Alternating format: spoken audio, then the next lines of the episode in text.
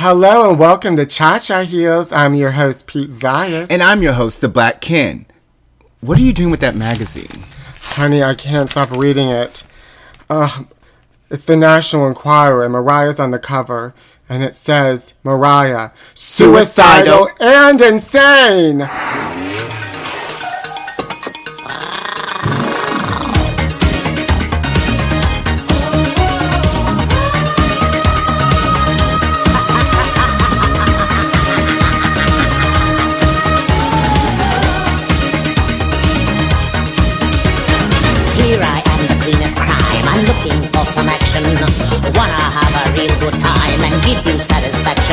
So don't you mess around with me, you won't know what to do, cause I'll put on my cha-cha heels and walk all over you. Give me, give me cha-cha heels, all I want is cha-cha heels. Give me, give me cha-cha heels, if I don't get my cha-cha heels, I'll walk all over you. Give me, give me. Well, hello and welcome. Welcome to Cha-Cha Heels. We have an exciting show for you tonight. We have as our guests the producers of the documentary Drag Strip sixty-six, a frockumentary, and they're going to tell us all about it, and we can't wait to hear from them. They'll be on the show later. But first, Mariah Carey is on the cover of the National Enquirer. Apparently her brother has a tell-all, where he tells all, about Mariah Carey, suicidal and insane, paranoid and deluded, pill popping, alcoholic rages. I mean, these are basically all the things we already know about Mariah. I love that it's always a brother that has something yes. nasty to say. Mariah, uh, Madonna's brother wrote a tell-all book. No, Mariah's brother has something to tell all. That's why you have to watch your brothers. The brothers are always the sneaky ones that are trying to write that tell-all book. Well, that's why I'm an only child. Well, yeah, you don't have to worry about the tell-all. Ugh, I wish I had a brother that would tell all about me. I mean, it also But said, nobody gives a shit. Okay, what are you looking for now? I want to get more into the article. There's so much in this, in this or this particular issue. There's one thing in here about Hollywood bodyguards unleashed, where they tell all. More tell-alls. Britney lives on a diet of Taco Bell and Red Bull, and it has shows like ta- tacos falling out of her mouth. Well, I believe that. I do too, because remember when she came back from after she shaved her head and tried to kill people with an umbrella, and she did her, she was like barely moving on stage, people were just dancing around her and everyone was staring at her. There you go. Mariah will die just like Whitney. That's what the headline, or that's what the inside yes. article. In a Blockbuster interview, Carrie's brother reveals how the drunk, how the drink and drug mix is driving her insane. What is her drink and drug mix? I want to know. Oh, apparently she takes pills and champagne. Oh, okay. Wild tantrums and demands as her career tanks. Handlers are keeping mum as she destroys herself. Poor Mariah. Poor I Mariah. Hope this isn't true. Poor Mariah. I mean, me and you did a lie detector test, and you said that she was crazy, and I agree with you. I think she's a little bit crazy. Well, I don't think you can be that famous without being a little bit crazy. Why is that? I think you have to be a little bit crazy to get that famous, and I think you have to be, then you go even more crazy once you're that famous.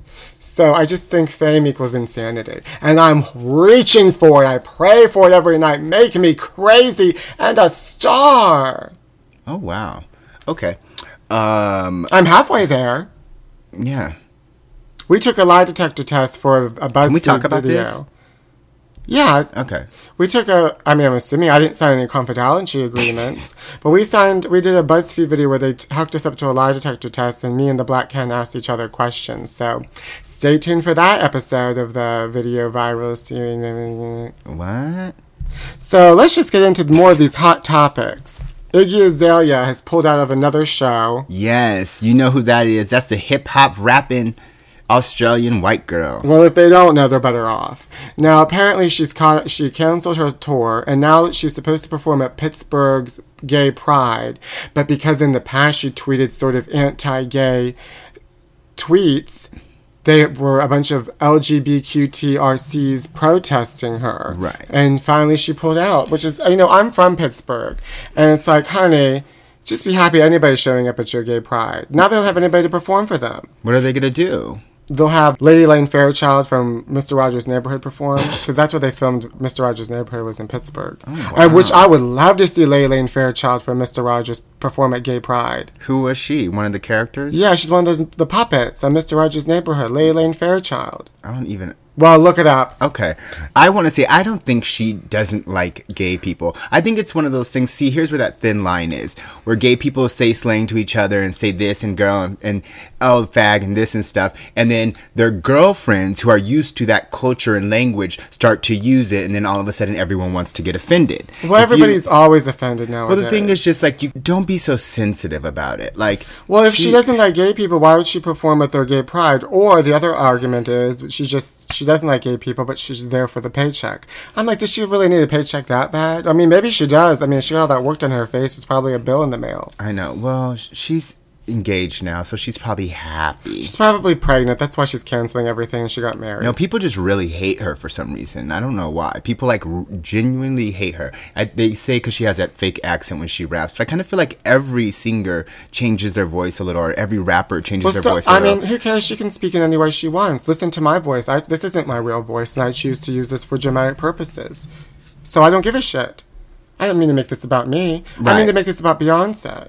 About Beyonce? Well, apparently the Beehives, her fans, were in a, in a, in a upset and had Twitter attacked her on Twitter because on Good Morning America, there was a promo p- p- before the morning show. There was on like some nighttime commercial yes. saying Beyonce's going to make a big announcement. Then cut to the next day in the morning. Her announcement was that she's a vegan. Her chef has a book out. Of course. And um, she she didn't even show up in the studio to talk about it. She was like, they, she filmed herself on top of a roof. Right. And talked about how her body has changed since she eats a plant-based diet. I think but honey, the- what about, what what does that wig eat? Well, I think her veganism is only going to last for a short time, and it's going to end after this book is number one. And then she's going to go back to eating fried chicken, because remember... She loves, she has, she a, has lifetime a lifetime supply yes, from, uh, from Popeyes. Popeyes. Yes, and you don't get a body like Beyonce from eating vegetables. So if she wants to keep that body and keep her sex appeal, she needs to stop eating those leaves and start eating some more fried chicken. Ooh, Shay! Shay, Shay, Shay. Going from Beyonce to another celebrity, lesser fame... Sheree Whitfield, do you remember her? Sher- Sheree Sheree Whitfield? Yes. Yeah, she was um she was in the H B O movie back in nineteen ninety, Josephine Baker. No, she was in The Real Housewives of Atlanta. Oh, that's right. Right. She um remember she had the fashion show with no fashions? Oh, that's right. Uh, she, she by she, she by Sheree. She, she by Sheree. She by Sheree. Yes. Well, anyway, she's in trouble, of course, because she's the I R S is after her because she's in debt over two hundred eighty-seven thousand dollars. She went to Alabalala to fix her life. Remember when she was in that show? Oh, when she was on Iyana Venzana? Yeah, whatever her name is. And to fix her life. And she, I guess she didn't fix it because now she has this I R S debt and it won't go away. She's nervous. And she, her husband isn't giving her money anymore. And everything's just falling apart. And I really feel bad for her. So I think they should invite her back to the Housewives of Atlanta so she can start having another paycheck. This is sad. It is sad. This is so sad. I just wanted to bring it out to the audience so that everyone could maybe petition or try to help her. And maybe you never know, she could get She, ba- she by Sheree back online. Oh, I would totally wear She by Sheree. Would you wear, wear There's she- leopard prints and yeah. che- che- cheetah prints. Yes. Oh, I'm all about what if she had it. A I tunic? Love to look like I'm, I look like a wild animal at a safari that people are hunting me down. Wait, what about a tunic? If she had a tunic? Girl, you know I'm about a tunic. Right. She by Sheree tunic. Ah! Ah! Ah, I want it. Okay. Oh, I want it. Are you okay? Also, I was thinking about, you said the Beehive. There's a lot of these things going around now. Uh, there's like the Beehive, the Lambs. Rihanna Navy. Rihanna Navy. Madonna calls hers now Rebel Hearts. Rebel Hearts. Monsters. Lady Gaga Monsters. What does Jennifer Lopez have? She doesn't have one, but what would hers be? The Booties? What would Iggy Azalea's be? The Invisibles? No, the Lizards. Because like Azalea sounds like a lizard. Iggy Azalea's think- would be the Lizards. Jennifer Lopez would be the Booty. What are Cher's? Gypsies. Oh, that's good. Mm-hmm. What does Britney call her? Does she have one already? Oh, Britney's, her, uh, hers are called um, doctors. The M Ds. The M Ds. Christina Aguilera. Hers the are Screamers. Called, the Screams. She loves the scream. Screamers. The Screamers. Um, Celine Dion. The Titanics. The Heart of the Oceans. Aretha Franklin. The Chains. The Aretha Franklin's, the buffets. The buffets. You can't touch this. Till those are forever.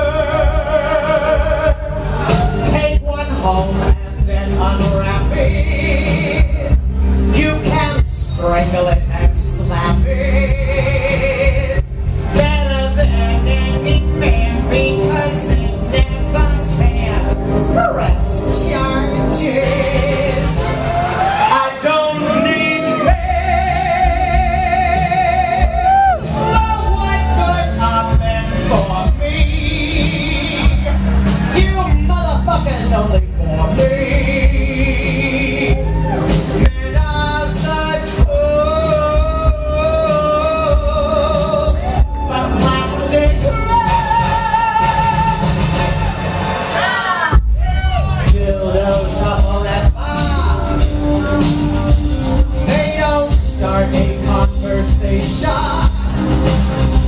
Only good for masturbation.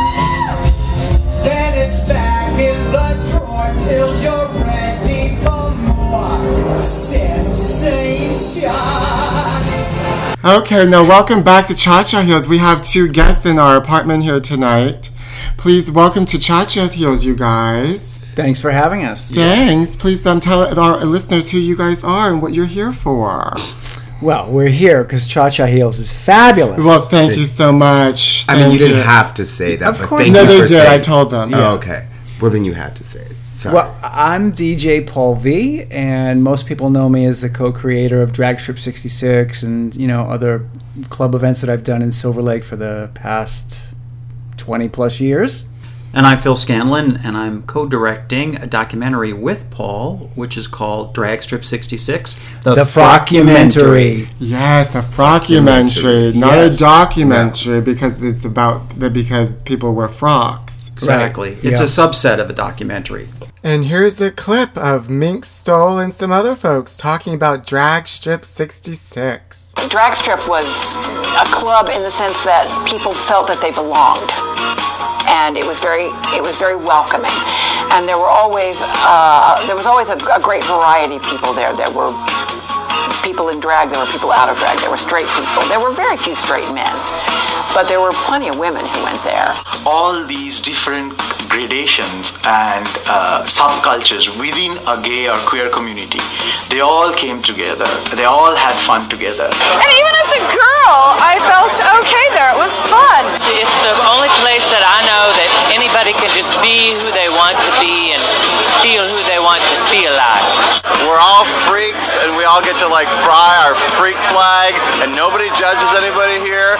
This was truly the place where you could express yourself and be completely bizarre, and everyone would just love you. It lets everybody be who they are, show their creativity. They loved everybody that came through the door. And that feeling of we're glad you're here is what made it, I, part of what made it such a success. We started Drag Strip sixty-six, and it was co-created. It was Mister Dan, yeah, um, also known as Gino Lotriman, um, who, if you are currently sort of going to theater, everybody sees Mister Dan at the Cavern Club Theater. Yeah, he, you know, he usually does the warm up mm-hmm. and says hi to the audience before the show. Uh, but you know, Dan and I are best friends, and we we were really just trying to create a club that we would love to go to, because you know. It, If you live in L A and you're gay, your choices at the time, this was nineteen ninety-three, were basically West Hollywood or maybe some of the leather bars. And we wanted to have a dance club that was friendly, that played, you know, really cool music, um, and, and do something thematically so that it, it would it would involve people, the patrons, to be a part of the whole night. So we sort of conceptualized this monthly uh, th- themed idea, so that every month would be a different theme, um, and the you know the the theme that we would pick would sort of be the touchstone for the night. You didn't have to dress exactly in the theme, but you could sort of draw upon what we gave you as a theme for your drag or your cross dress or your masquerade, or you know however you want to express yourself.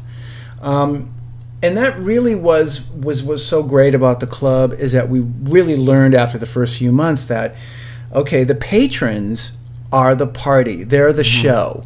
Even though we would put on a show at midnight with our queens and all that, the patrons, that was as much of, of the show of why you were there than what you got to see on stage. Because all these creative people with, with the way they dressed, um, were, you know, it, it created conversations in, in the club. It created interactions that wouldn't have happened without it. You know, total strangers were talking to each other. And the drag is what launched that all, because you could walk up to someone you've never seen before in your life and say, oh, you look fabulous. And there's your conversation. It's the conversation start. Yeah, yeah, the icebreaker, you know. Yeah. And I think that's why it, it had this, everybody said it was the most friendly club I ever went to. I was never judged. There was never attitude. It was like an even playing field, you know, for everybody that was there to participate. What were some of the different themes of the night? Oh, God. I mean, we did like over two hundred, but, you know, we basically took um, T V, movie, pop culture ideas and sort of mash them up, like we did, you know, Victor Victoria's Secret, um, Queen Acres, um, Bewitched.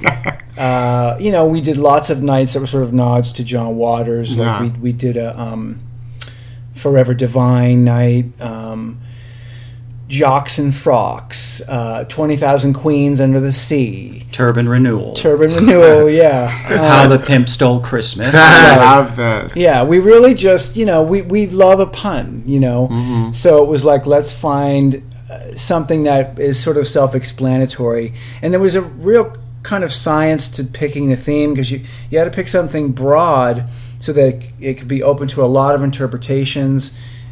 And so that people could kind of like do their own take on it. Like, I remember somebody said to me, you should do Mary Tyler Moore season three, the episode of, and it was like, okay, we, we all love Mary Tyler Moore, but that's a little one note. It's you really know? Specific. Exactly. Right? Yeah, exactly right. So we would do like, you know, we did Big Top Drag Queen for like Circus or, um, you know, you, you have to, like I said, you had, we had to make it so that it was broad, but not confusing. Right. Right. But I think there was so much creativity involved that even if you threw out something specific, the results would be outstanding. So, right. I mean, it was it was a really a great collection of creative types that happened to assemble in Hollywood, and this gave it kind of an underground flavor, because lots of guys who went there were new to town and had some kind of connection to the entertainment business, and it was like a magnet for these creative types of people right. and their friends. So I think, you know, there was a combination of factors that drove Drag Strip's success. One of them was the location. The other part, I think, was the historic time period. And I always think, you know, that I missed Woodstock and I missed Studio fifty-four, and I would never go to Burning Man because it's dirty. Yeah. But I went to Drag Strip sixty-six, and I feel like that was a, such a pivotal uh, event that occurred in Hollywood at a certain time, and it was genuinely an underground club. It, it occurred before the time of the internet, so yeah. pe- people knew about it by word of mouth or perhaps the hotline phone number, but it was, in a very traditional sense, it was underground. And I think, you know, our goal, what moves us to make this movie, is to give people the chance to understand what a terrific thing happened on this corner of Silver Lake for, you know, fifteen to twenty years. It's it's a it's a larger story than just the club, and I think it has a lot of inspiring themes. And there were so many inspiring people that were involved in this, and Paul brings up a great point. They set the stage for something really special, but everybody who came to that space contributed to it, and I think that's what distinguishes Drag Strip as an event. It it marks it as unique among nightclubs, I think, because it broke the wall between performance right. and participant. We relied on everybody's participation mm-hmm. to make it special, and everybody who went there knew it. And you know, I, I I've never experienced something like that before or since. Where was it exactly located? The first when it first started, it was at Rudolpho's of Silver Lake. You know, we were like looking for like a cool place, and so we knew it had to be in Silver Lake. We knew mm-hmm. that wherever we did Drag Strip, it was going to be on the East Side. It was not going to be in West Hollywood. It was not even going to be in Hollywood. It had to be on this side of town, the East Side of Los Angeles. Um, Which I've always found to be the m- more creative side of Los Angeles. Everybody well, seems more creative over here. Well, creative, and also, again, the word attitude. You yeah, know? There's less attitude. There's less attitude, and people are more willing for people of color. Yeah. They're more willing for people that are not twenty-five anymore. Yeah. You know, it's it's a, it's a place where, you know, and there's no age limitation. There's no sort of body fascism going on. Um, you don't have to be a muscle queen. Uh, Thank you know. God. Imagine going to a nightclub and dressing up and inviting people to kind of laugh with you and make fun of you. Yeah. I mean, but there was such a safe space that that's what everybody did. And because there there was that, you know, great sense of community, it just opened up so many opportunities for friendship and right. and, and you know, partnerships. And yeah. it, it just goes on and on and on. It was, it was just really, you, you know, unlike any environment that I had been in. And again, I'm going back to Rodolfo's and this special uh, space that it was. It was a series of rooms and it was very low ceiling, so you had the feeling that you were in, in a basement. And yeah. I always thought, you know, um, you know, if if you were a kid whose parents brought you a party and put you in the basement with other weird kids, this is what happened when the parents left you alone. Uh, yeah. Every every misfit got to party together. That's the other thing, is that uh, the and the space was so key. You know, we, our first eleven years were there until we had no choice to leave, but the space was so brilliant because it, even though it was a big club with hundreds and hundreds of people packed into it, you felt like you were at some friend's party. You didn't feel like, I am going to a nightclub and I'm going, you know, you felt like you were going to party with mm-hmm. your friends. You, you know? Weren't just a stranger in a in a club. It right. was a community. And but- I just, I, I just want to add, you know, what Phil said about friendships and partnerships. I can't even start to list the amount of people who met as total strangers, similar to what I said earlier, who are, you know, best friends now, and longtime lovers and partners, people that have now gotten married. They met at Drag Strip. Um, they met, of, did they meet in the were they wearing wigs? Um, I, don't, I mean, I'm sure it's, it's I, I'm, I'm sure it's. Every, I would love that. Just meet somebody like, and you meet in a wig and get married in a wig. It's, yeah. it's every possible configuration, you know, like maybe one of them was in drag and one of them wasn't. Maybe they both were. Maybe they both weren't in drag. You know, it's it's uh, it's every sort of possible idea that you could think of of how they went to the club. Because we had everybody. We had people in drag, yeah. not in drag. The footage, the footage I saw looks amazing, mm-hmm. and I mean, it looks the the costumes. It just oh, looks yeah. so fun. And I loved you in a wig. You looked great in a wig in the yeah. footage. There were amazing shows every yeah. night. And Mister Dan, you know, customized popular songs uh, with his own lyrics. And, oh, wow. you know, it was very tongue-in-cheek, very transgressive, very political, and super smart and funny. And yeah. so, again, I think it added to that kind of whole underground Berlin pre-war culture of this is really what's going on in Hollywood, and you would never experience it through any kind of official channels. Well, now, were the performances like impromptu, or were they no. like no? So that's okay. something I want, really want to bring up, and especially give a nod to Mister Dan mm-hmm. slash Gina. One, our rule from the very beginning was no lip syncing. Mm. We wanted queens to create a persona, a name, and find their real voice and sing. And some of them were, were brilliant singers, like Jackie Beat and Varla Jean Merman. And, you know, others, we, we would have queens that were not the greatest singers. You know, they were not, like, top-notch singers. Mm-hmm. But that didn't matter. Right. Their, their persona and their energy, whether it's a, a comedy queen or whatever it is, you identified them. And Mister Dan... You know, so we would have the theme. So we would have like four or five songs per show. Mister Dan would rewrite every single song as a parody, rewrite the lyrics so that it fit whatever theme right. we were doing. That's awesome. And I, I joke, I call him the Weird Al Yankovic of drag culture because he was so brilliant writing these these rewritten songs to fit either the gay community or the theme of the night or both. You know, we... We, and we mocked, I have to say, as much as we celebrated all these pop culture um, nods and things, and, and gay culture, we also mocked it to, to high hell. I mean, we we made fun of gay people and gay culture because you have you to. You have to. Right. You know, it, it, I feel like we're like so now everybody takes themselves so seriously. Oh, it's, it's you know. You can't make fun of anybody.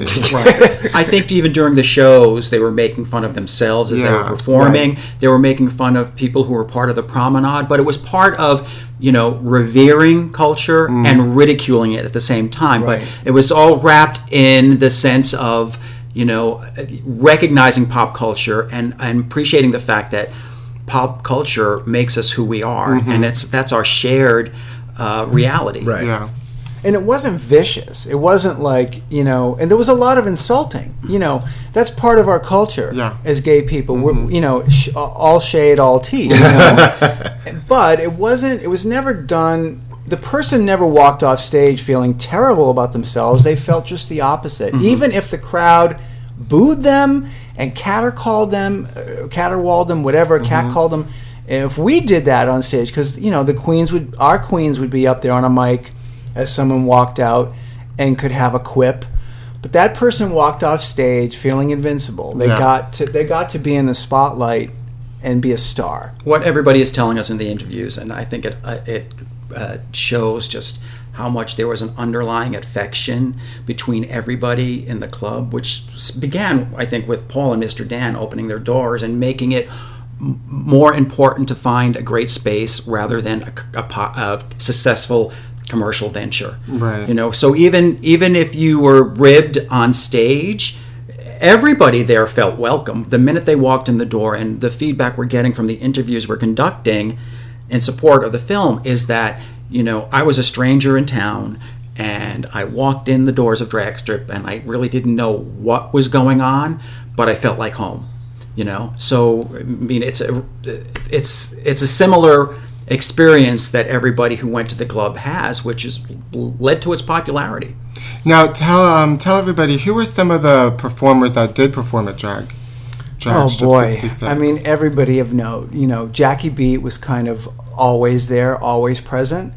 Um, Miss Coco Peru, Holly Woodlawn, Sheree Vine, Joey Arias, Miss Alana, uh, Miss Alana. Jen, oh, Gender was part of our, our family. Sharon Needles, the original Sharon Needles, I do want to point out. Well, that's what I wanted to ask yes. you about, because yeah. we were watching the the the the Vimeo trailer. It's not a trailer; it's the um, it's a featurette. It's a featurette.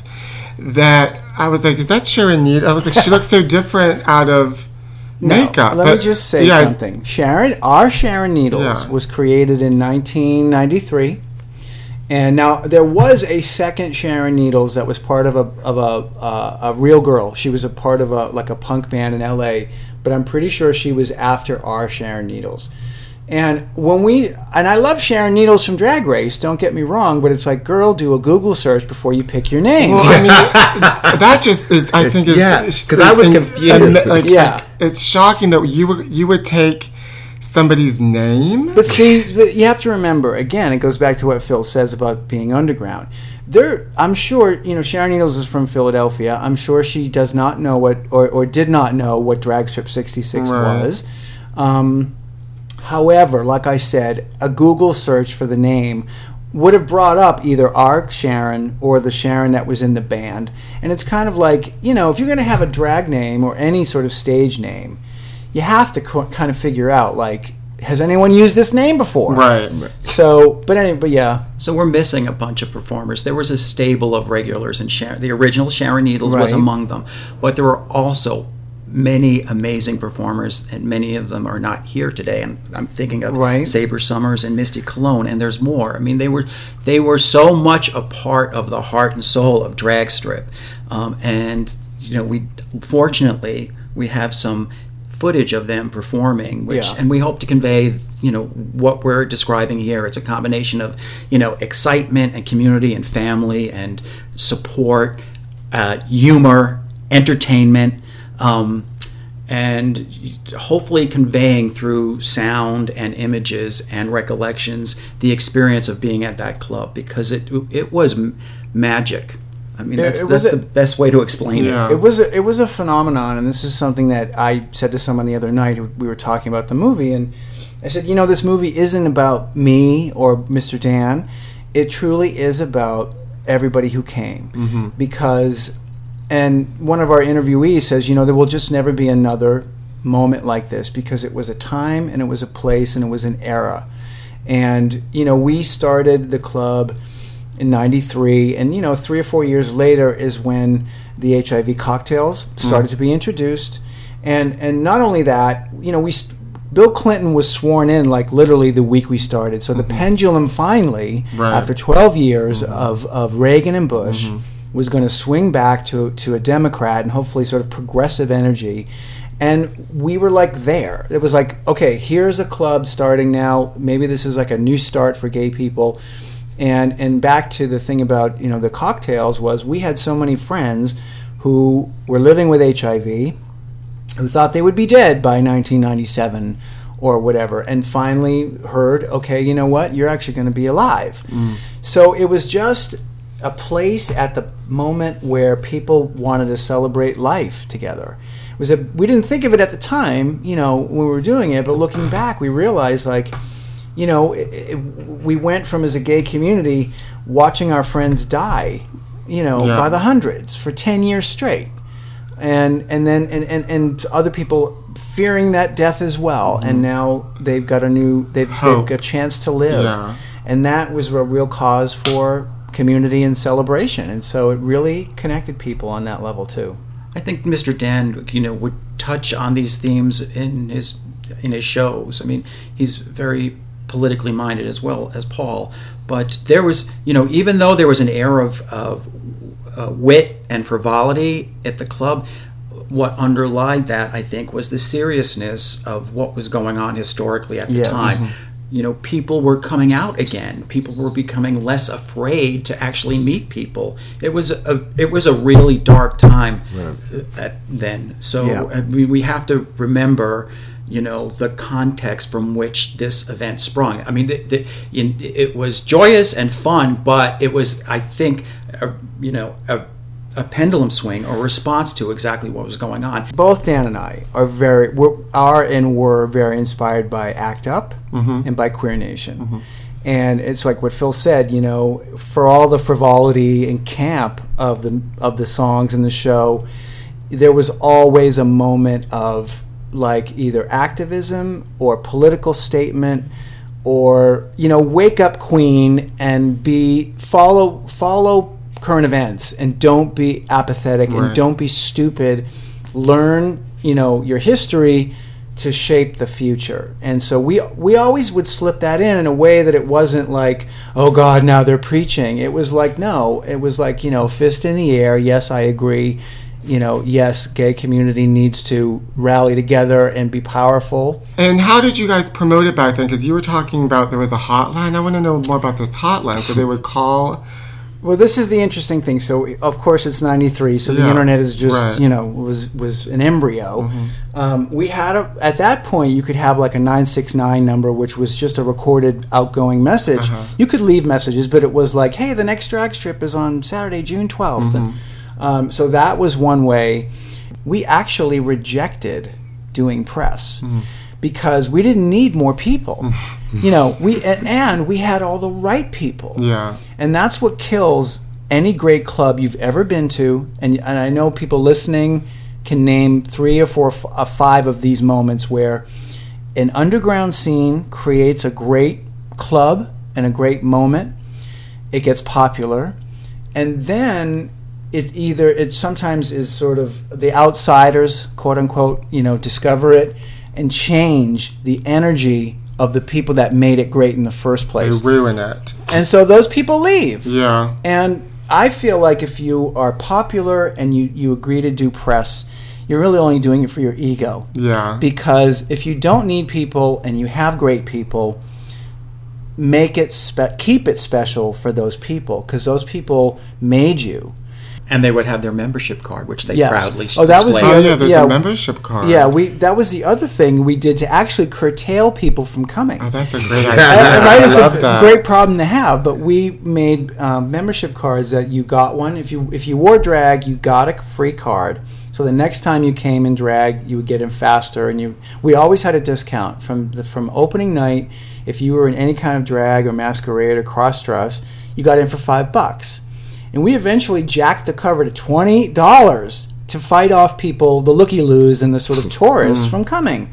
Because they're like, twenty bucks. And we would say to them, well, dress in drag and you'll get in for five. Mm-hmm. And and it did work. It, it inspired people to just do anything. Just oh, we're gone. Put a three dollar wig on and wrap like, a sheet around your head or exactly, something. Exactly. And they never said once they put that cheap wig on, wow, I wish I never did that. Right. So, you, can't, you can't take the wig off them after that.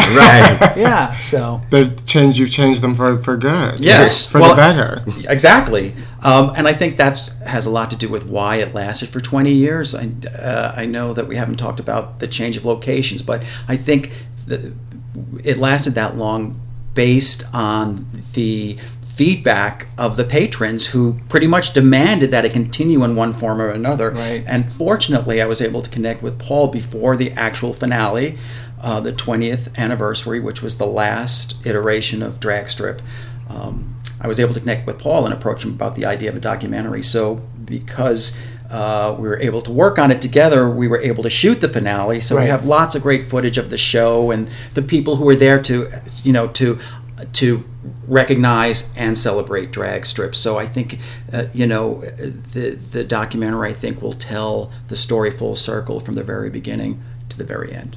I just I just want to add one quick thing about what I was saying about um, you know, your fan base. We were so lucky that people trusted us. You know, they they put their trust in us, and they knew that we weren't we never created Drag Strip to get rich. You know, we we were able to like pay our bills with it, but we if we if we did it to get rich, we never would have done the discount. Mm-hmm. We never would have really catered to getting drag queens in first, um, and people knew that. And that's that's a big part of when you do what we do when you're a club promoter, mm-hmm. is is that trust. Um, and I, and again, that's why people stuck with us and, and said, you know, we want to keep supporting these guys because they they're giving us something great that we really, you know, love and respect. And so it's a, it was an interesting dynamic to to really do that for people. And again, that wall, that fourth wall, didn't exist. We we we, we may have been the people that happened to have created the club and put it on, but the our fr- our friends were our patrons, our patrons were our friends, mm-hmm. even if we didn't know them. You know, when you were in the club, you were considered our friend. Paul played incredibly eclectic, fantastic movie m- music that everybody really clamored for because you never knew what music was going to come on next. And the dance floor was always packed. It was like, as a group, we were saying, bring it on. We'll dance to anything. Just surprise yeah. us. Bring yeah. us more. And then, you know, the drinks were fantastic. Oh, my God. The shows were so, you know, custom made for that audience, for that date. It was, you know, it was very topical. It spoke about subjects in the news, you know, it, it, it drew on the themes, and of course the promenade, which welcomed everybody up on stage to show off their creation. You know, it was all such a great mixed bag of different things, and you know, it was, and everybody got something different out of it. Mm-hmm. You know, some people came for the music. Some people came for the extremely lethal strong drinks. Mm-hmm. Some people came because we had the hottest guys and could get laid. And it was so packed wall to wall. You know, you'd just be standing there in your square foot of space waiting for a drink or whatever, and you're rubbing and touching against someone whether you want to or not. So like we there was a there was a whole part of the club where like, oh my God, these are the hottest guys and I'm gonna get laid. You know, and there's a great show, and it's so, so fun, and it's right. And I always said you could never be falling down drunk there because no, it was just too crowded yeah, to allow that to happen. That's true. Now, why did what happened? Why did Drag sixty, uh, Drag uh, Strip sixty-six end? Well, there's two versions of the word "end." Okay, the reason we left Rudolpho's is that in two thousand four there was a um, uh, fourth Saturday gay salsa night. And it was a couple that did it. Well, the couple broke up, and uh, one of them stayed to continue doing it. The bitter ex-boyfriend tried to launch a competing gay salsa night. And a competing gay salsa yes. night. Yeah. I love it. And but what he did was he started to call the fire marshal every single Saturday night. Oh, my God. Now, you have to remember, okay, were we over capacity pretty much every time? Yes, we were.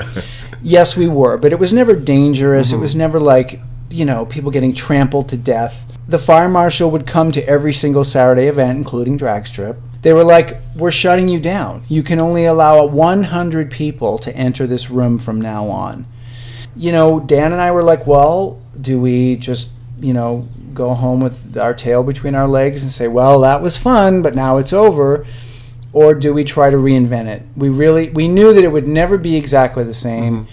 It just could never be. But but do, will, will our crowd still want to gather together once a month for a, ver- a new version of Drag Strip sixty-six?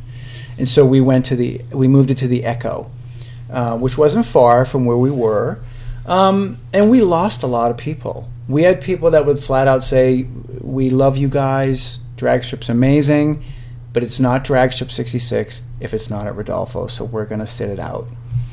Um, and so it, it hurt. You know, it hurt. It hurt our attendance, and people would say, why did you leave Rodolpho's? And like, do you think we had? Do you think we had a choice? Yeah, you know, right. Why would we even possibly leave on our own volition?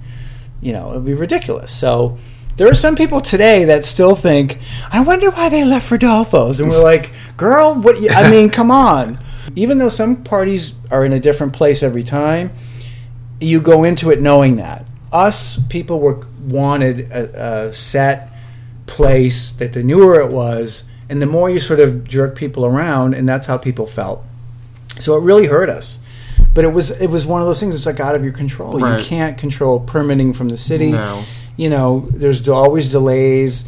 So it was hard, you know, and we we forged on knowing that we still had something great to offer. It was still a unique party. It wasn't Rodolpho's, but it was still Drag Strip. It was still, all the elements were there except for the venue changed. Um, and we do get a lot of new people, you know, like it's, we started to get people like Adam Lambert hmm. started to come from the Echo on. Um, he actually performed at Drag Strip at one of the Raw parties I told you about with mm-hmm. Miss Alana. He was Miss Alana's backup singer before anybody knew who he was. And I remember during the show, like he had this one moment where he got a little bit of like a, a solo, and I'm like, wow, that guy can really sing. He's great. I had no idea, you know, I didn't know his name. But you could see his star quality. Oh, ab- oh yeah. And then like, I don't know, it was like two years later, he American was on American Idol. Idol, you know. And then you also, they also, you guys also had like a bunch of RuPaul Drag Race contestants before they were on oh, yeah. RuPaul. Yeah, we had um, Detox, we had Willem. We have, we have a we have video of Willem at Rodolpho's. Is it going to be in the movie? Oh, of course. Yeah, we have video of Willem, like I think probably one of his first year, probably, as Willem. As Willem. Yeah. Um, we had all kinds of celebrities there, not just drag queens. No, yeah, but you, I mean, mean, you mean performing? Performers, yeah. yeah. But I also, yeah, I want to know also who, what celebrities came there. Oh, there's a great long list. Do you want me to just rattle them off? Well, yeah, but do you have any, any like, was there any, like, moment, like, did they, anything that sticks out in your mind of them doing... Well, I mean, Karen Black. Well, Karen Black. We, oh my listen god! Listen to this. So our second event ever, nine, uh, February of ninety-four, was the Karen Black Valentine Ball. Now you're probably too young to remember Room two twenty-two and the actress Karen Valentine. Do no, you, I don't know. Yeah, well, I know. I know Karen Black, and I love Trilogy of Terror when she's being yeah. right, by that right. puppet. But so we we did a little mashup. We we did Karen Black Valentine Ball. So we had images of Karen Black and images of Karen Valentine. I made a six-hour video loop of just the doll attacking her. Oh, God, okay, I love it. And there was we made this thing where there was like a like a, a hole, like a big round hole, and you could peep your head in for Karen Vision. Like we literally had a sign called Karen Vision, and when you peeped your head in, you got to watch the doll attacking her.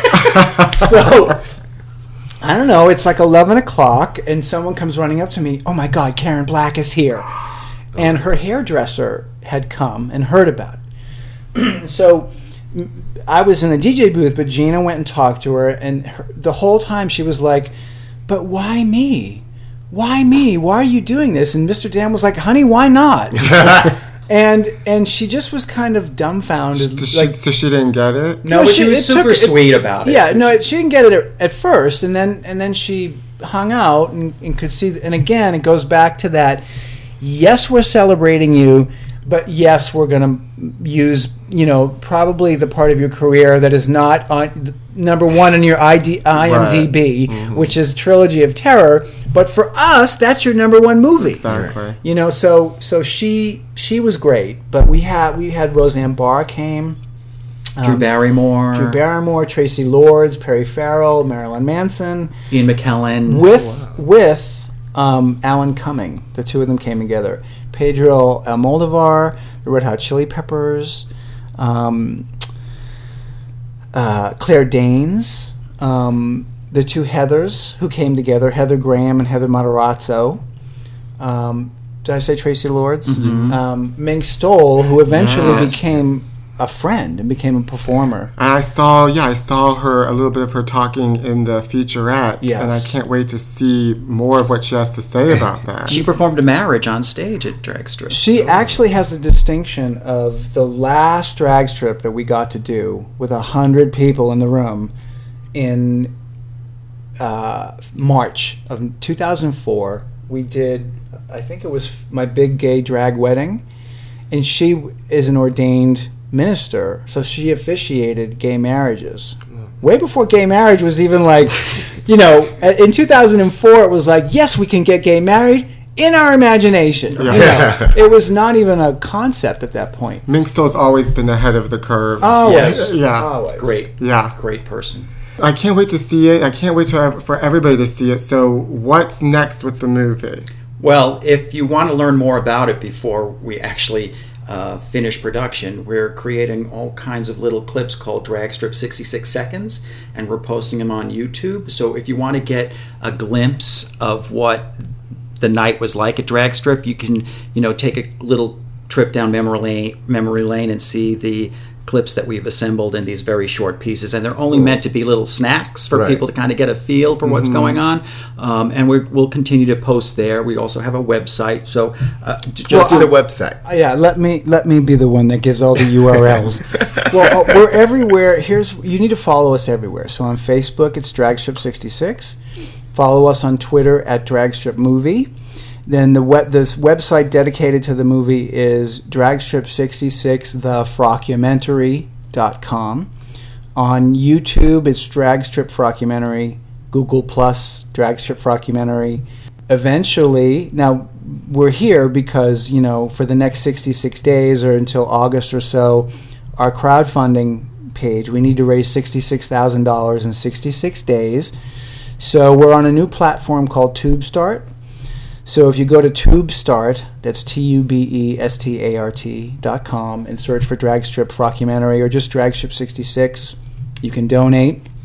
You can also, if you want to type in a shortened link, it could be bit.ly slash Drag Strip Movie. Um, and anything people want to give would help us so much. We're even, you know, the fact that we're even here at, at this point in the film is because of so many donors. We we had an original Kickstarter campaign, you know, last year, um, and we raised two thousand dollars over what we were seeking. So we, you know, people have helped us out so much. So right, and we need um, to raise much a much larger amount this time to get us to the finish line. So we raised a short amount, small amount, with the understanding that it would only get us so far, and I right. think we've stretched our dollar so well that we've we've really come a long way. Yeah. So this is our second much larger campaign, and this mo- this one, uh, you know, is a, much more important to us because it's the the amount we raise is going to impact the quality right. of the the product that we're going to offer the world. And I think that if anybody ever participated in Drag Strip or knows about it, then I think what we want to do is make a documentary that they will be proud to tell their friends that they were part of. Yeah. So, I mean, we're we're being very deliberate in, in the way we're going about this, and, you know, if it takes longer than we anticipated, then we'd much rather sacrifice the time to get it done right. And, you know, you can, you can certainly follow us on Facebook. You know, just do a first search on Facebook for uh, Drag Strip sixty-six, and then like us and post. And well, know. I just want to add too, for younger people, you know, there's I'm sure there's queens that are, or gay people or straight people who are twenty-five years old now that were five years old or three years old when we started this club, and we want them to know, again, it's about this being aware and about history, that, you know, we're part of why RuPaul's Drag Race is in everybody's living room today. You know, it's all part of a movement, it's all part of history. and nothing exists in a vacuum, you know, and we feel like it really isn't just an important story. You, you, you don't need to know a lick about who we are or what we did or any of the people involved. But it's like, again, it was this perfect storm in the nineties. You know, why did this club, how did this club last for twenty years? And why is it so beloved? I mean, people right. who have been there will tell you without any prompting how wonderful it was, and, and a very personal level. Yeah, I mean, but also just talking about history, um, from watching the video and talking to you guys, you can really see that it was the blueprint for so many clubs now that are happening. Like, you know, you made it possible for these other things to be around. Do you know what I mean? So it's important to watch, to get this film made, for people to people so people can see it, to know it came from something. You right. know, I mean, it, it's it's all, like you said, a part of something. That's right. You know, and we I mean? we we always say, you know, every generation stands on the shoulders of the generation before them. You know, we we stand on the shoulders of the Cockettes and and John Waters, um, seventies television. You know, we we that we took a torch before us, lit it, and said, okay, now it's nineteen ninety-three, what what's our version of what we're doing? And our torch has been passed because a generation's happened. We're twenty years later, that's a, a generation. So now that that torch, and we're thrilled that that torch still burns in the hands of young people who are doing their version of, you know, gender expression and drag and and gay pride and all these things that need to conver- keep converging for the gay community. Right. I always think maybe there's somebody in India or the Middle East or Africa who, you know, thinks that, you know, things are happening somewhere else but where they are. I'm hoping that they get an idea from this movie that there's Th- all kinds of things are possible. I mean, right. if you if you do a really nice mix of great music and great people and uh, in a nice space that attracts the same type of people regardless of their age or their background. I think what united everybody at Drag Strip was the same spirit for living, you know, and it doesn't matter how old you are or what you look like. If you have that, if you have that philosophy of life, um, then you'll find that community, because it's much larger than just Hollywood. It's everywhere. Mm-hmm. And we have to, you know, document our history, because if we don't do it, no one else is going to do it. That's right. Yeah. And and again, it's, you know, we feel like so much of our history is whitewashed and sort of not talked about, period. That's true. You know, and you're right. If if we don't tell the story and don't share it and let people know that, again, we all stand on someone else's shoulders and always salute the people that have come before you. You know, we joked about gay marriage now. All these things that are happening now, I never thought I would live to see them. But again, it's all it's all part of what people have. It's Harvey Milk, you know. It's it's Divine. It's um, you know, it's all these people that that either had a, a platform and used it for good, and used it to speak, and used it to educate. And yes, you can do that in a nightclub setting. You can have, you can be drunk and messy, and a big old drag queen, and, you know, maybe be groping a hot guy. But even even in all that, there's still going to be some message of solidarity and and politics and education and pride, I guess you could say, and freedom of expression. Yeah, yeah, we have to keep that going. And do you? I I mean, I wish drag. I wish it was still around, because I would love to see Caitlyn there. You know who Caitlyn yes, is? Yes, today, Caitlyn. Caitlyn. Caitlyn, Bruce Jenner. Was Caitlyn at, ever at Drag Strip? I don't know if he ever was no, there. As no, no. He might. At least we don't know. I bet you any money he was there. Could I would think he was there in a taff can and a wig. We, we actually, I, want, I do want to add this. We had a lot of trans, you know, women, and they felt comfortable. Even though, you know, we, all, we would use the word tranny. Um, Back then, now you, you, you can't use it anymore. There's all these damn rules. Right. But we had a big trans... Uh, we were very popular with a lot of the trans girls, even though, you know, if you called them a drag queen, you, you would be kind of insulting them, because they're not drag queens. Right. They are living as mm-hmm, women. Mm-hmm. But we did try to actually educate people, like a drag queen is not a transvestite, is not a transsexual, mm-hmm. is not transgender. You know, these are these are all absolutely completely different.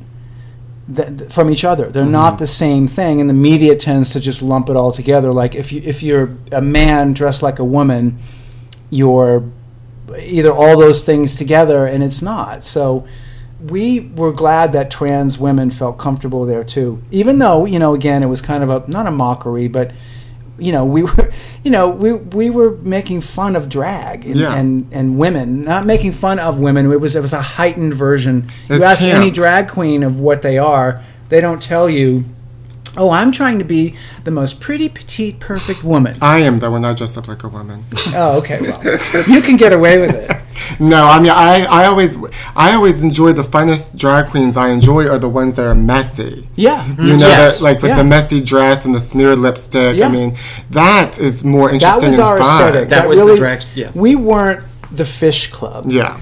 Our, you know, we our, our drag at Drag Strip sixty-six wasn't about the passing queen. We got them. Yeah. You know, we got the glamour girls and the pageant girls, but ninety-five percent of the looks that we got were like, slap on a wig, don't even shave your face, booger drag, mm-hmm. three dollars dress from Goodwill, combat boots. You know, it was like radical gender fuck. Whatever I'm telling you I am, I am. I, I am not trying to make you believe right. that I am a mm-hmm. woman. You People know. were swapping out their dresses and wigs on the dance floor. That's true. Yeah, which I think was, you know, was the very, height uh, the height of uh, admiration is to be asked to, you know, wear your wig. Was, yeah. Can I borrow your purse? It was, it was highly unsanitary, but we loved it anyway. Yes, that's a good party though when you can swap a yes. wig. Absolutely. Yes. Yeah. All with love. I mean, all with love and support.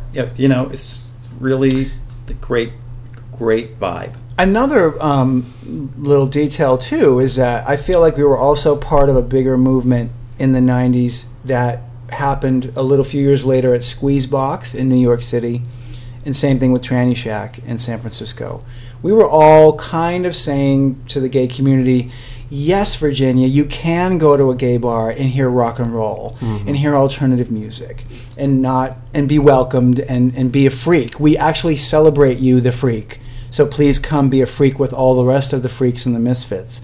And I saw Michael Schmidt the other night, who did Squeezebox, and I said, you know, first of all, I want you to, I, we want to interview you, you know, because you were there doing it in New York, and and how important it was that there was something that you could offer that wasn't just, and you know, drag queens lip syncing to Mariah Mariah Carey.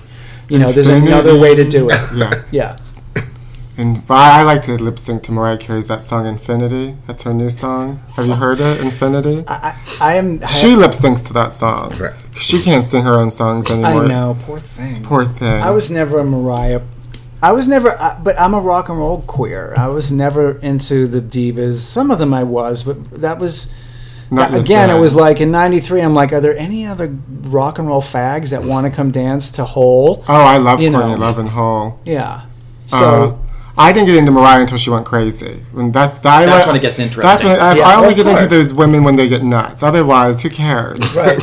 Speaking of messy drag queens, those women, Mariah. Well, how much of the movie left do you guys have to do? Is it all shot, or you just have to do post-production, or is it you guys still filming some more interviews? And we're going to film more interviews, but I think we're out, going out of the production phase and into post-production. Okay. So we're almost cross, crossed that threshold completely. But we still have some more shooting to do. Yeah, we, we're there's a few actually of, of the celebrities that have sort of said they might do it, and it's just trying to nail them down. Yeah. And we ran out of money before now to to lock down dates with them. So we're hoping that if we, you know, knock on wood, make our goal, that we can set up an interview date and get a few of the people that went, you know, of note. Because let's face it, yes, this this documentary is not about them, but to sell it and get the thing seen, it helps to say, and this, we've got Perry Farrell, right. or we've got Drew Barrymore, or you know, a, a couple of others that we're trying to get. So we are trying to do that, and we're going to need this funding to, you know, set up a, a, a great shoot and make it quality and all that. And we have to interview our staff, and there's a lot of people that, now that we've got a bit of the narrative and how we're going to shape the story, now we want to sit down with the principal people and some of the performers and get their take on their participation or what they thought of the club. Yeah, just search everywhere for and, Drag Strip sixty-six. And they, look, the footage looks great, and we you we need to have this movie out. We need to, people need to see this who weren't there, and this needs to be captured and held forever. Donate to tubestart dot com so they can finish the movie and keep it going. It looks like it's going to be awesome. I, it, the footage I looks wait. great. Yeah, you guys have to it. see the footage. Um, it looks great, and I want to see this on the big screen. And I'm sure it will be like at all the film festivals. I'm sure they'll get it. That's our goal. Yeah. yeah, we really, you know, we when we when we came together to make the movie, we said even if it's just seen by people that went to Drag Strip, we've achieved a great goal. But let's not stop there. We really want this to be a legitimately, excellently produced, quality, real movie, seen by, you know, millions if possible. That will inspire everybody. I mean, not right. just the L G B T community, but everybody, because I think there's a really strong universal story in, in here. Awesome. And we're we're going to, you know, make sure that when people see this, they understand more about the L G B T community, but they feel inspired about the possibilities of life. Yeah, and see other sides of life and not just what's, you know, presented right. in mainstream media. Mm-hmm. Well, thank you guys so much for being on Cha-Cha Heels. I'm so excited for you guys. Thank you. And uh, my our listeners, please donate and check out all of their links that they have given, and I'll put them up on our blog as well. Fabulous. And thank you guys so much for being in our apartment with us today. thank, thank you. you. Cha-Cha, Cha-Cha Heels. Heels. Words of wisdom. Remember her life. Let's start. She was born. She grew up, she served in a false church, she married another jockey, she ran off and she was having sex with a young boy, and then she died smoking dope. That Whitney life. Oh, yeah, I forgot. Going to hell, the end. That's right. What words of wisdom. Yes. What a wonderful church person. Yes. They're always so nice and uplifting. They and are so nice. That's what I love about church people. There's nice, non-judgmental people. Amen. Amen. Thank you to our guests, Paul and Phil, the producers of the documentary Drag, Drag Strip sixty-six, a frockumentary. And I have all of their links and information on our Cha-Cha Heels podcast dot blogspot dot com. That's a lot to say. It's a mouthful. You did a good job at that. Email us at chachaheelspodcast at gmail dot com. Follow mm-hmm. me on Twitter, Pete Zayas, Facebook, Pete Zayas, Instagram, Pete Zayas, YouTube, The Teddy Teddy Show. Go to my Facebook page, Friday Night with Crystal. Do I have anything else? That's it. I think you covered all avenues of social media. Uh, follow me on Instagram at Marcel is my name and at Booty Pop Queen, hashtag Booty Pop Queen. Oh, and we hope you learned something here tonight. Oh, I it was so too. wonderful. Well, because you know, he didn't. Oh, no, I didn't learn anything. But I, I haven't learned anything since ninety-two. Oh, wow. Yeah, I haven't learned anything since ninety-two. Well, they say everything goes in a circle. Well, so both maybe, for Clinton. So, yeah. See, it's a circle. ninety-two, yeah. He was elected, and we're back again with another Clinton. There you go. So vote for Clinton. Vote for Clinton. You gotta love this. Ooh, you can't touch this. Ooh, cause I'm a bad bitch. We hit the elevator right up in our rooftop. I just wanna have fun tonight. Oh, girl, tonight.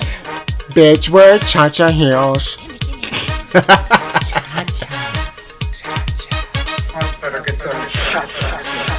I better. Woo! Give me those Cha-Cha Heels. Okay, let's focus.